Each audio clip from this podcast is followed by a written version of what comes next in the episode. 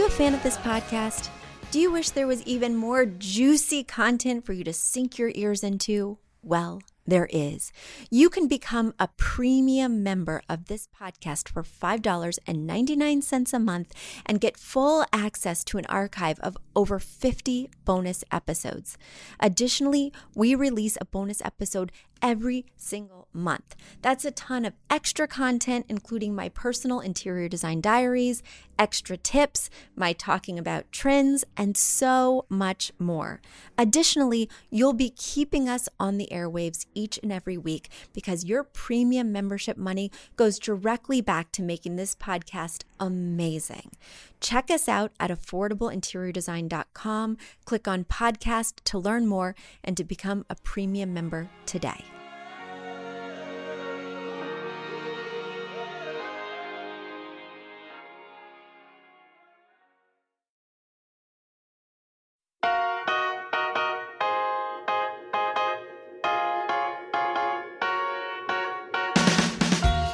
Don't need a high end designer or a lot of money to get a luxe look. Be your own interior designer with big design, small budget. Here's your host, Betsy Helmuth.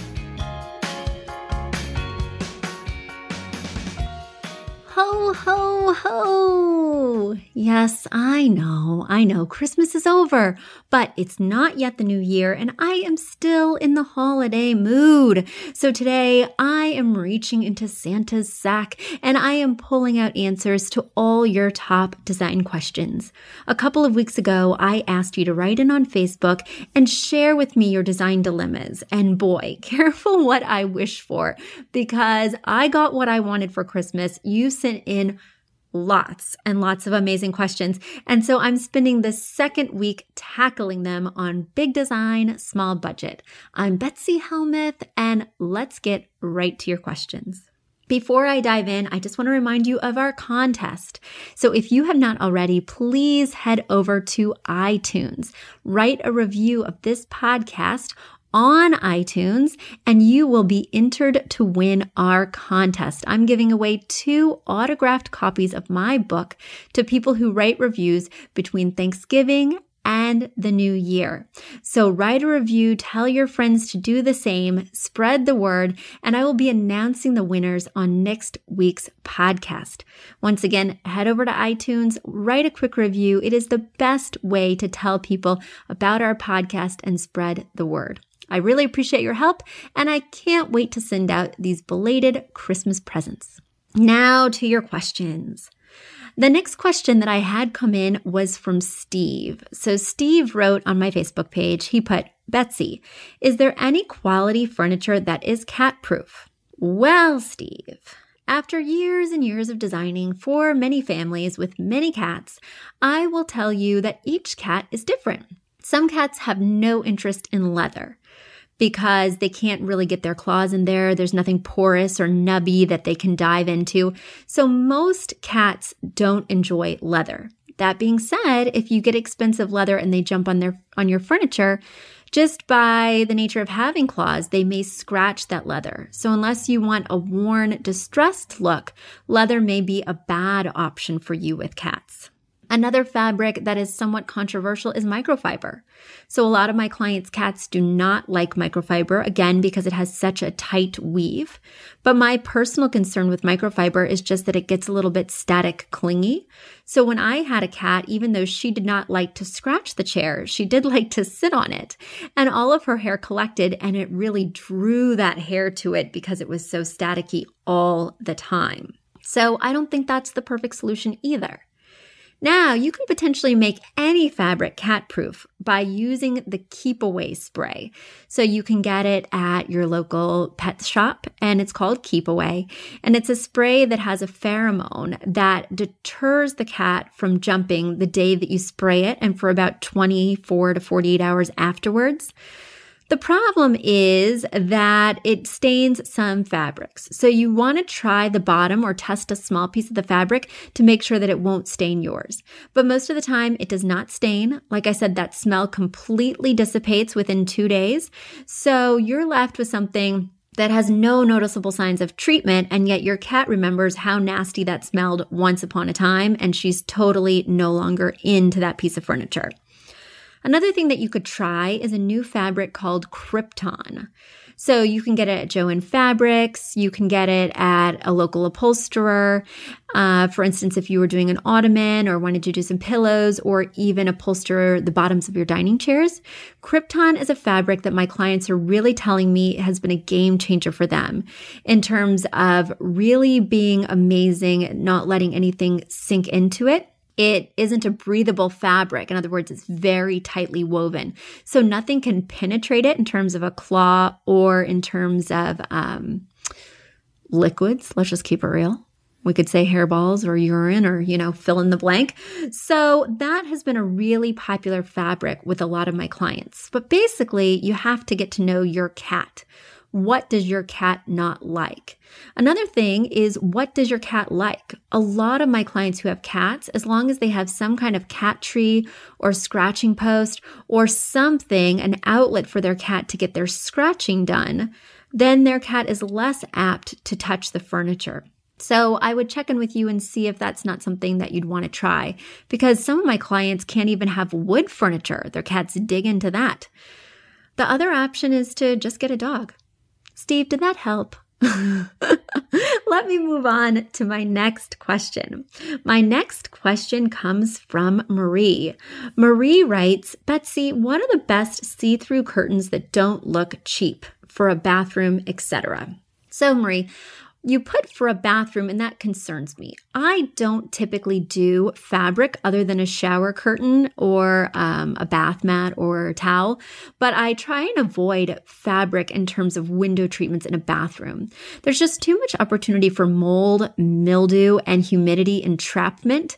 So I'd rather see you do a treatment on the window. Now, let's say we wanted to spend a little bit more money. Let's say we wanted to have a stained glass piece made for that window. If you own, that could be a really great feature to have for resale.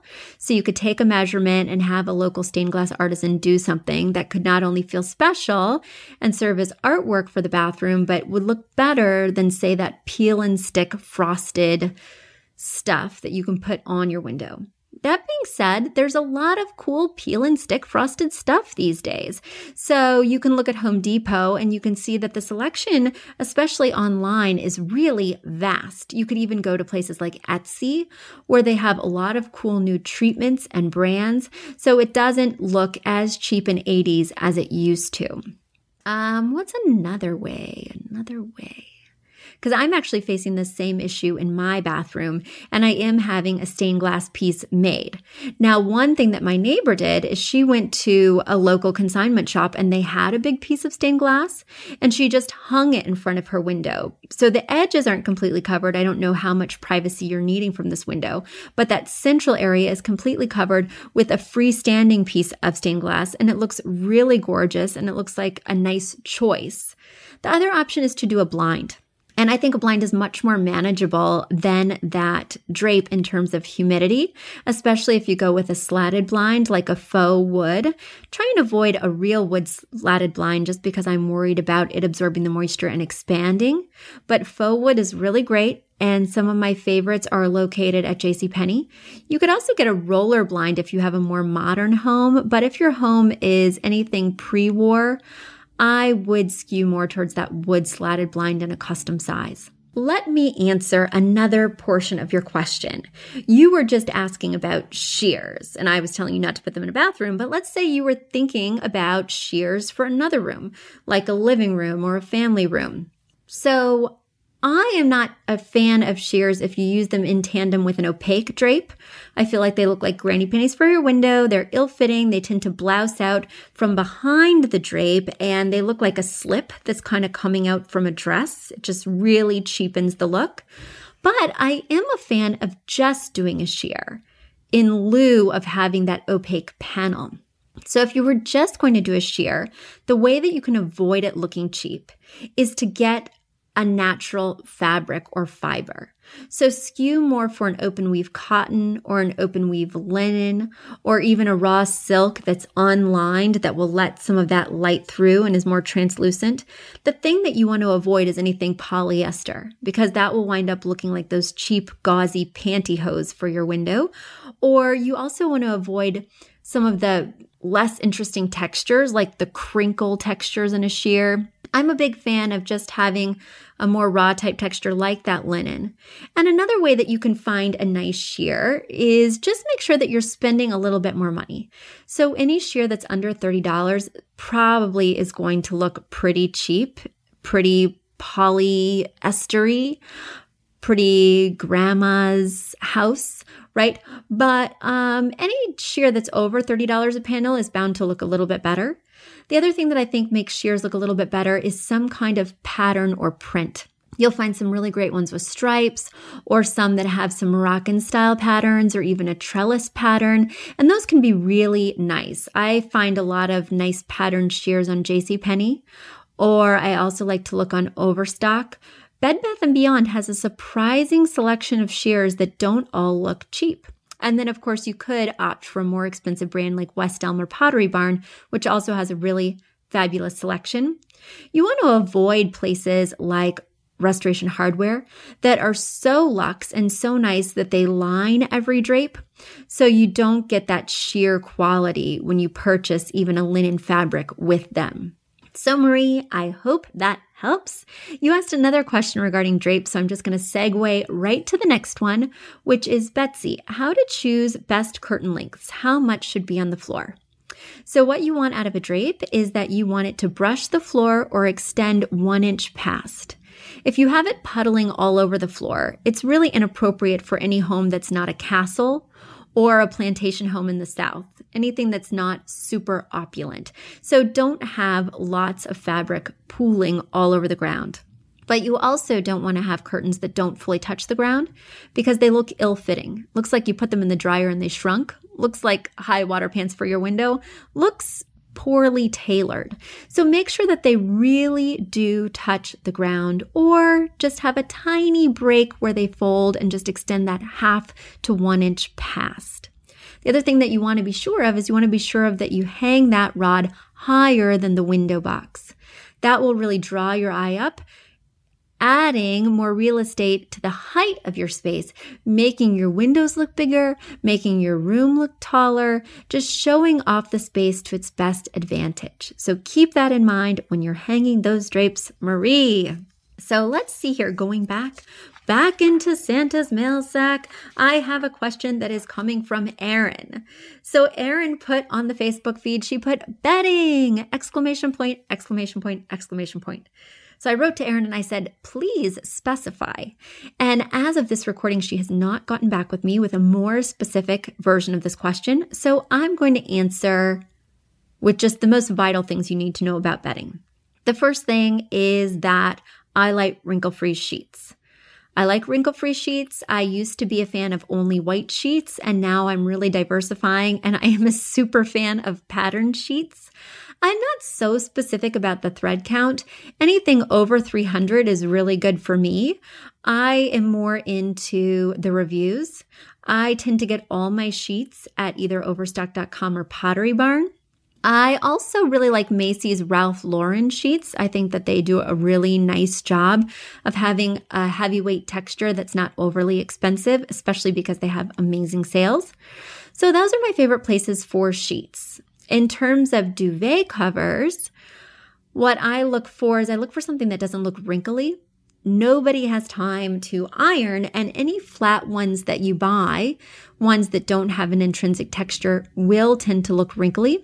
So I'm always looking for a duvet or coverlet that has a texture, a puckering, a pin tuck, a pleat, something that when I pull it out of the dryer, its texture will camouflage any imperfections or wrinkles that may exist because mama ain't gonna iron her duvet. One more thing that you want to keep in mind when you're selecting your bedding is how hot are you? And no, I don't mean hot as in sexy, even though certainly there's a question for you. But my My meaning is more how hot does your bedroom get? How hot does your partner get? My husband is really warm blooded, so he does not like having a heavy comforter, whereas I love cuddling under a big marshmallowy, billowy comforter. So we sleep with a quilt instead. And a quilt doesn't mean grandma's quilt with patchwork, even though it can mean that. But there are a lot of modern quilts and coverlets that instead have stitching but aren't so bulky. And they do make comforters that fit inside duvets that are cooler. They like type in cool comforter and you'll find lots of options for ones that don't tend to get as hot as a down option. So think about that when thinking about bedding. That's another reason why I completely avoid flannel sheets altogether. Something else that I completely avoid are those jersey sheets, those sheets that feel like a t-shirt.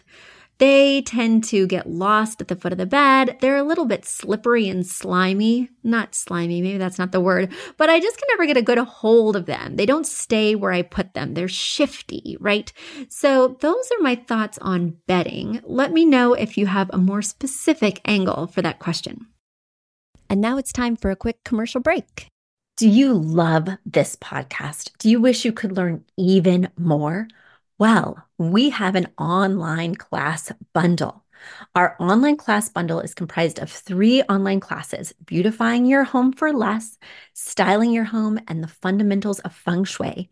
Each one of those three classes is between 30 and 45 minutes long and chock filled with visuals and tips things that will help you to style your own space or help out with other spaces. Additionally, with the pack of three classes, you get an autographed copy of my book, Affordable Interior Design. You get all of that for only $99. Once again, that's the three online classes as well as the book for only $99. You just go to affordableinteriordesign.com slash classes. Once again, affordableinteriordesign.com slash classes to buy your bundle today. And if one of those classes sounded intriguing, but maybe you already have my book or some of the other topics are not of interest, you can buy the classes individually at that site as well. Each class is $40. So head over to affordableinteriordesign.com slash classes to get your bundle or your online class today. My next question comes from Courtney. And Courtney wrote, again, a rather vague question. She wrote, Kids stuff toys, etc., storage solutions. So that's a very broad topic, but I will tell you the things I like and the things I don't like. The first thing that I do like is I like partially enclosed storage because some of our kids' stuff is cute, like some of the stuffed animals, some of the books, and some of the stuff is not cute, like the big Duplo blocks, like the excessive numbers of trucks and cars and trains. So behind closed doors, I love to keep Legos, Thomas the Train sets, tracks in bins and in order to be able to close those doors, because lots of these toys are big, you need rather deep shelving. So a bookcase is not going to cut it, people. We need a bookcase or some kind of shelving unit with doors that is at least 13 inches deep. Something that can hold, if you will visualize with me, a file box or larger. One of my favorite units happens to be at IKEA. It's called the Besta unit because it is the best but it is a modular unit that you can modify to look however you want. You add on pieces it's like Legos for adults, right? But I have it in both my toy room and our family's movie room. And it's great because the shelving is really deep, 15.75 deep. And then you add the doors so it can hold those larger games like Candyland, like Monopoly, Life. It holds those larger, bulkier items as well as craft items, as well as those big trucks and bulky vehicles and dolls. So I really love being able to close away some of those toys. But I don't want everything in the toy room to feel enclosed. So I like something with cabinets at the bottom. In other words, I modify that Besta unit, put doors on the bottom, and expose shelving on the top for things that are a little bit cuter, like puzzles. Or like trophies, or like things they've made at school, some clay pots. So that way it doesn't feel like a storage locker. Another thing that I like to think about is putting storage on their level.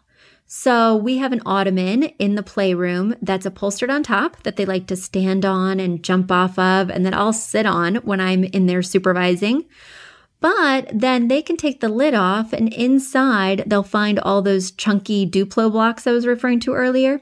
So it's something that's on their level that they can take control of. They don't have to open a door or pull it down on sh- off of a shelf really it's meant for something like the greatest hits, something that you want them to play with all the time or they seem to be gravitating towards all the time. And then I don't have to worry about sharp edges like I would with a toy box or any squished fingers because it's all upholstered. Ours happens to be upholstered in pleather. So if they were to spill something or draw on it with markers, not that my kids would ever do something like that, but if they were to do something like that, I could easily wipe it off.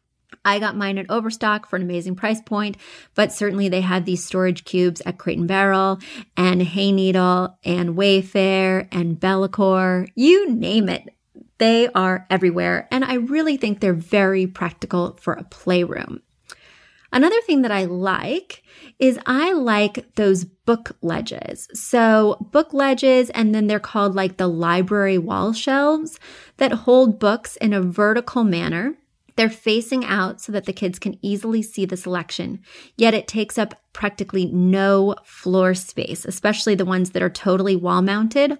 I'll often put those above a bunk bed so that way kids can easily access their books without having this big imposing shelf be in their face on the bunk bed. So my favorite ones happen to be sold at PB Kids and PB Teen, but certainly they have options at Land of Nod that you could check out. And I'm sure they have more affordable options as well. But with some pieces like these, it's better to spend just a touch more and get that quality, in my opinion. So there we go. Let me tell you something that I don't like, even though I shouldn't talk about this until I look it up, perhaps.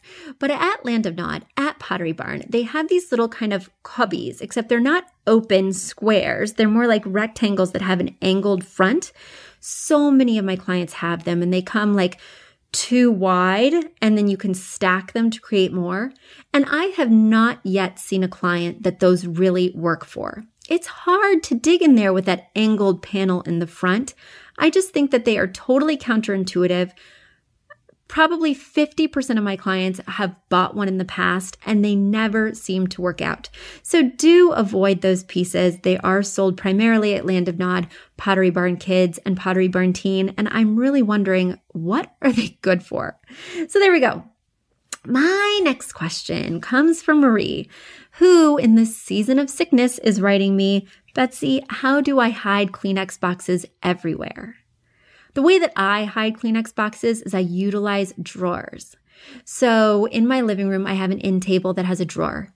And inside the drawer, I keep the coasters and I keep the Kleenex because I don't mind those Kleenex box covers that match the decor or add a new element. For instance, I'm staring at one right now on top of my desk that's metallic and it looks perfectly nice. And I got it at Pottery Barn and it's rather unobtrusive.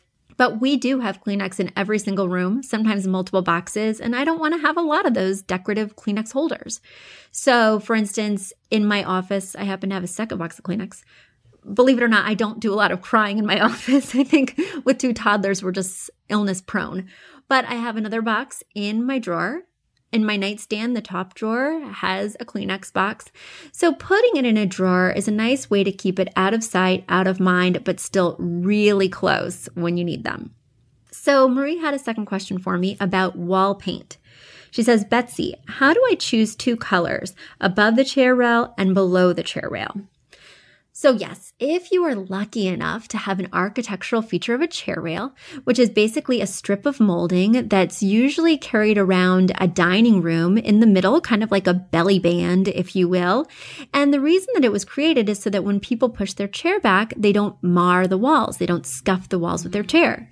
But certainly, a lot of people are using these chair rails for all sorts of purposes decoratively, including in living rooms. So, it's no longer just so you don't bump your chair and it can be a great excuse to try something cool with your decor.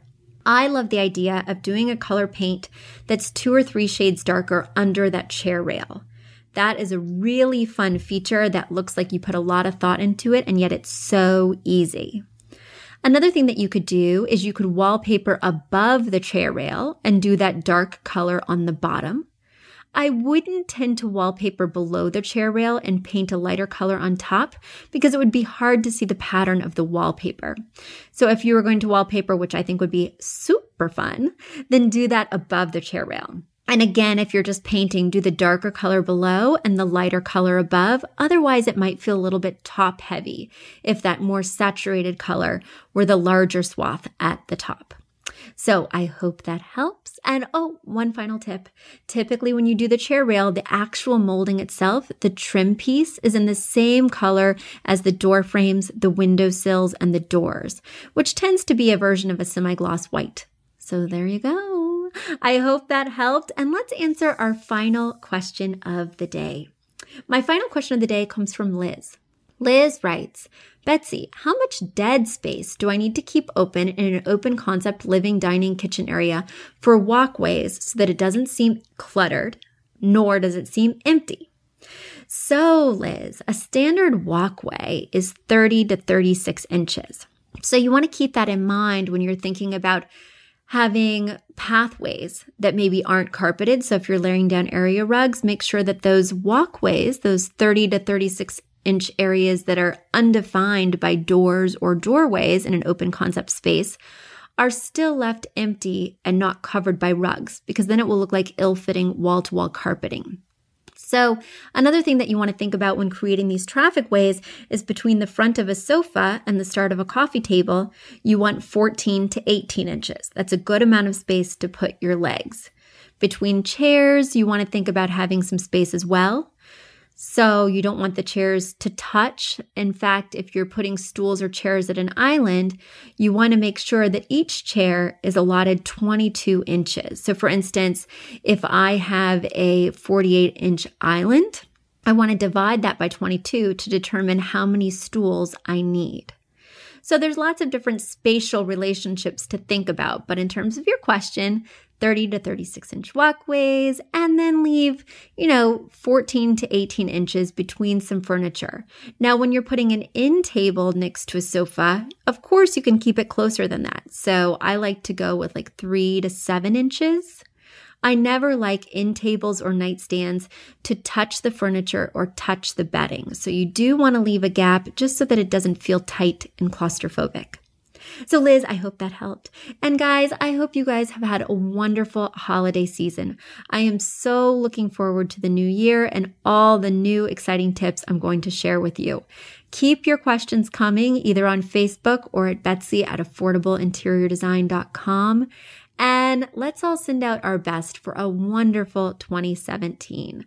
I know it's going to be a year full of fun, adventure, excitement, highs and lows and of course, a lot of lovely decor. And I will catch you next week. Bye. You've asked for it, and we have answered the call. For years, you've been saying, Betsy, you're talking about all these great design concepts, but we can't visualize them. You're describing the picture that the listener sent in of their problem, and we wish we could see that picture too. After all, a picture is worth a thousand words, and I do my best to describe them, but there's nothing like seeing it for yourself. And that's why Affordable Interior Design, the podcast, now has a YouTube channel.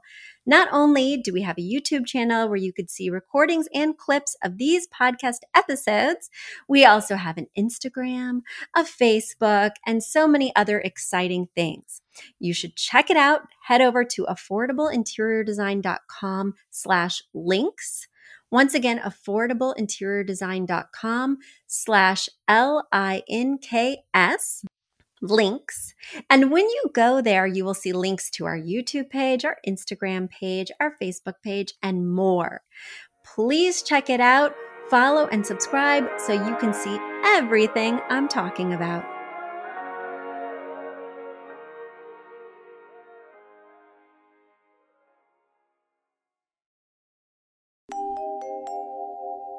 Big thank you to our amazing producer, Catherine Heller, to Aton and the MVCR House Band, and to Affordable Interior Design, the sponsor of this podcast and the premier place to get an amazing look on a budget. Check out affordableinteriordesign.com. If you guys love the show, the very best way to support us is by spreading the word. Tell your friends or write us an awesome review on iTunes. So until next week, guys, thanks so much for joining us, and I'll talk to you soon. Bye.